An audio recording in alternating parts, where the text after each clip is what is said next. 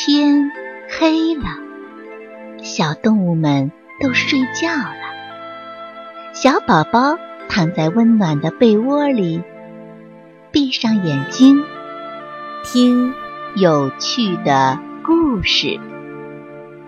宝贝，晚安。野猪后悔了。野猪见孩子不见了，十分着急的四处寻找。他看见乌鸦，便问他有没有看见自己的孩子。乌鸦对他说：“我看见小野猪在小溪边被大象踩了一脚，正躺在地上哇哇哭呢。”野猪。听了乌鸦的话，急急忙忙地向小溪跑去。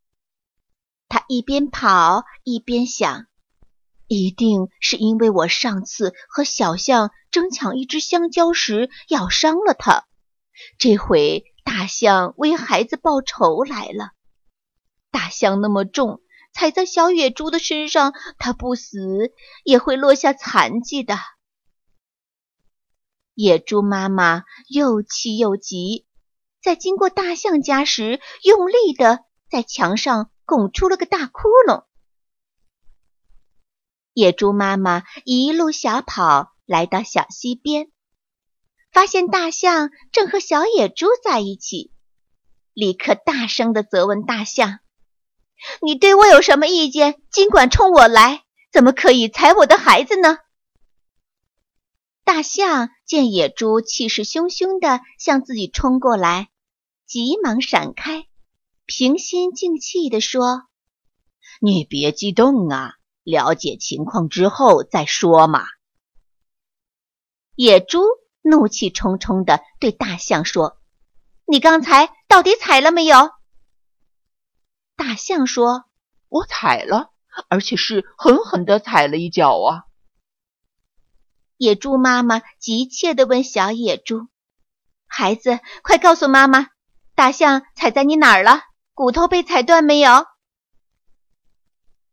小野猪指着旁边草丛中死了的眼镜蛇说：“刚才我玩累了，躺在草地上休息，突然一条眼镜蛇向我冲过来，吓得我哇哇大叫。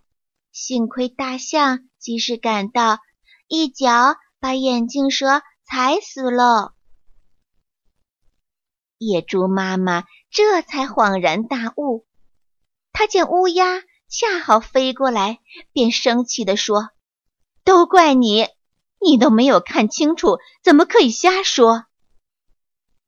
乌鸦说：“我只看见大象在踩什么东西，又听见小野猪在叫。”并没有注意大象在踩什么呀。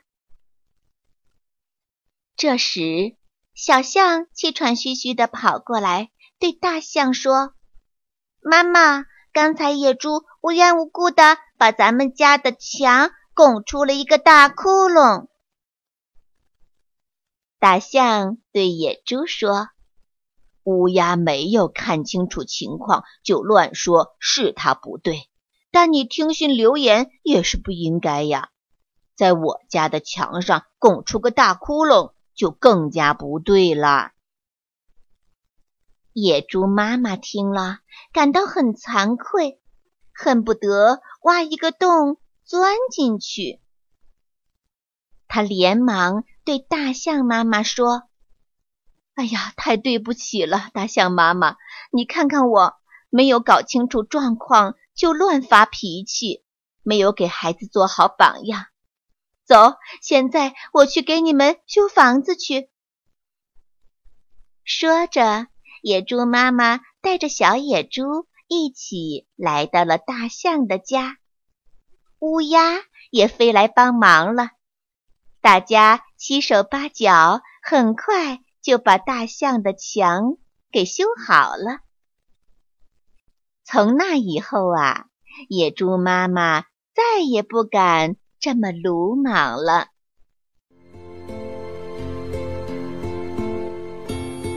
小朋友们，故事讲完了，该睡觉了，宝贝，晚安。